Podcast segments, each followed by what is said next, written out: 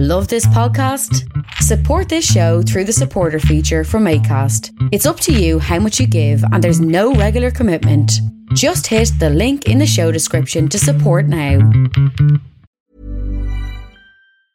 Hiring for your small business? If you're not looking for professionals on LinkedIn, you're looking in the wrong place. That's like looking for your car keys in a fish tank.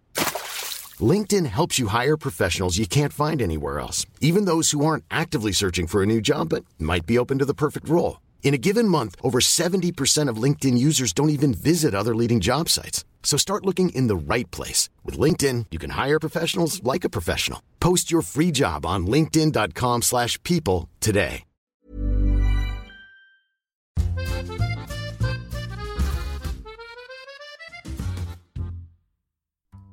Hello, and welcome to Lucy's Week in Ambridge. We began the week outside the Bull, which was, according to Jazzer, like a ghost town. I mean, it's not like it's Nando's after closing the rest of the time, is it? The only person in there was Brian, in his desperate search to make himself appear occupied without actually doing any work.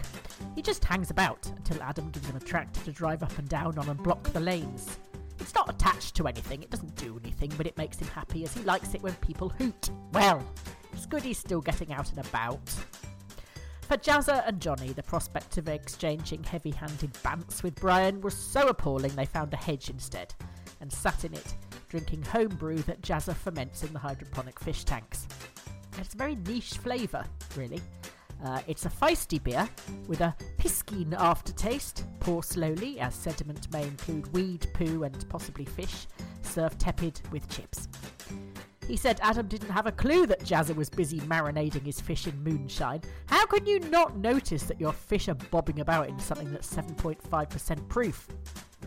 Over at Ambridge Hall, Linda was uppity because no one would agree to do the Christmas show. But to be fair, no one has been told what their involvement would actually entail. I don't blame them in the slightest for not signing up. They don't know whether they're going to be asked to read poetry, lap dance, or dress up as great grandfather Pargeter. And as Fred is at the helm, possibly all three at once. Who in their right mind is going to sign up for something without understanding it? Apart from Brexiteers, I mean. Anyway, Linda realised that if she didn't get involved and smartish, there wouldn't be a Christmas show for her to refuse to be involved in, be cajoled into taking over, apologise for upsetting the whole cast, and at the last minute pull something utterly appalling out of the bag. So she went on to Radio Gobshite, milking her injuries to such an extent she made herself sound like an like the English patient and Margaret Thatcher in her latter years, but it worked. In that Jenny Darling fell for it and signed up. Jenny Darling had a very busy week, having decided that what every 18 year old wants for their birthday is a dinner party. Ben, still smarting from his ousting as first in line of Rory's little Knickerbocker glories by Greek porn star Troy, decided that they would organise a spectacular party for him that would show them how we do things here. Oh, please. How we do things here, Ben, is spend two weeks making elaborate arrangements that inevitably go wrong in a last of the summer wine type way, and then have a spectacular family row, the ramifications of which continue down the generations. It was as Rory and Ben were rummaging around in a barn trying to find the plates that Jenny Darling was insistent on for the party, because that's what an 18 year old boy really cares about plates, that Rory revealed that he is a bisexualist. Hoorah! Not only does it double his chances of a date, it means that Brian will be horrified, Rory can roger his way around the village, strewing havoc in his wake, or you know what? He might just get on with his life, and what he does with his genitalia won't be the defining characteristic of it. That'd be a turn up. So, we've lost Carol Toboggan's daughter, who was confirmed in her lesbioticness, but gained a bisexual. Hey ho. Rory did say that as far as announcing to the Famalam was concerned, Adam had done the heavy lifting on that front. Crikey, is that what they're calling it now? I'm so behind.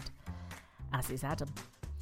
Kirsty told Helen about her frankly insane plans to move away to a Welsh hovel full of sheep with no electricity but hot and cold running arsehole. Philip has tried hard to make things work here, said Kirsty. You'd think that in between employing slave labour and blowing up a local amenity, the village would have taken him to their hearts.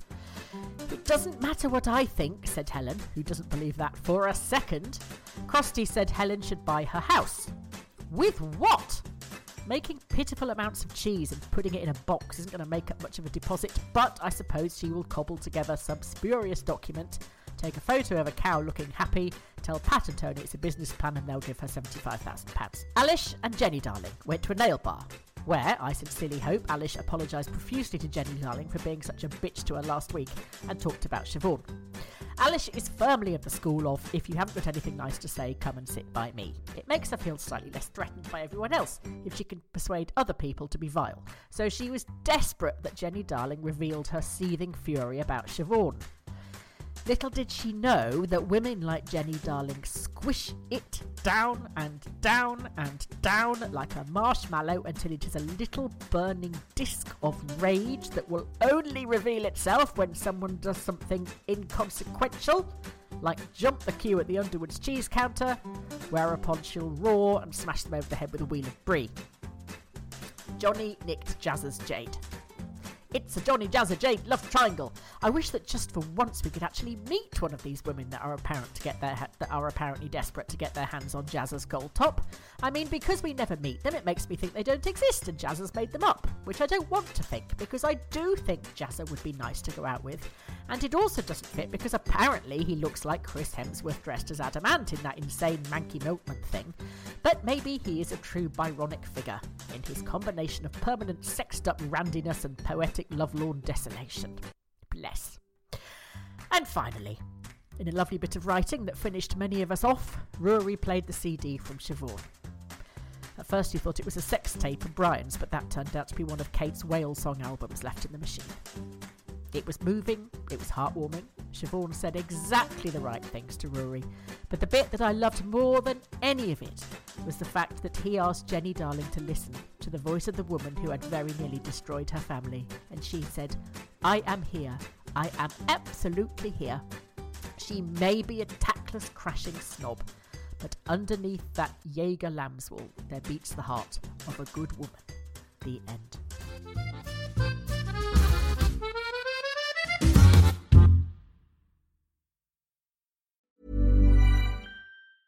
Planning for your next trip? Elevate your travel style with Quince. Quince has all the jet setting essentials you'll want for your next getaway, like European linen, premium luggage options, buttery soft Italian leather bags, and so much more. And is all priced at 50 to 80% less than similar brands. Plus, Quince only works with factories that use safe and ethical manufacturing practices. Pack your bags with high-quality essentials you'll be wearing for vacations to come with Quince. Go to quince.com/pack for free shipping and 365-day returns.